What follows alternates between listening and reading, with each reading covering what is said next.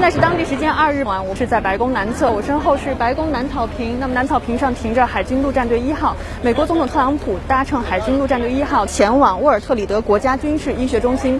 他今天凌晨在社交媒体上说，他和夫人梅拉尼亚新冠病毒检测结果呈阳性。那么今早白宫官员在接受采访时也表示，总统特朗普有轻微的症状。白宫最新发布了一篇声明说，此次将总统送往医院呢，也是出于一个比较谨慎的考虑。未来几天，总统特朗普都将在医院继续工作。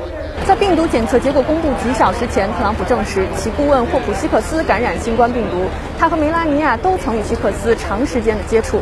希克斯九月二十九日乘坐空军一号总统专机，陪同特朗普前往俄亥俄州克利夫兰市参加总统候选人首场辩论。一日又与特朗普同机前往明尼苏达州进行竞选活动。返程途中，希克斯出现轻微症状。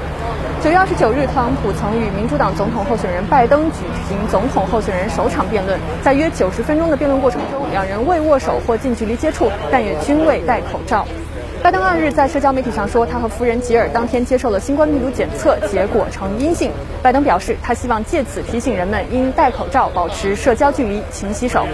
同一天，民主党副总统候选人哈里斯的新冠病毒检测结果呈阴性，彭斯夫妇检测结果也呈阴性。同时，国务卿蓬佩奥以及特朗普的女儿伊万卡、女婿库什纳和儿子巴伦当天也接受了新冠病毒检测，结果均呈阴性。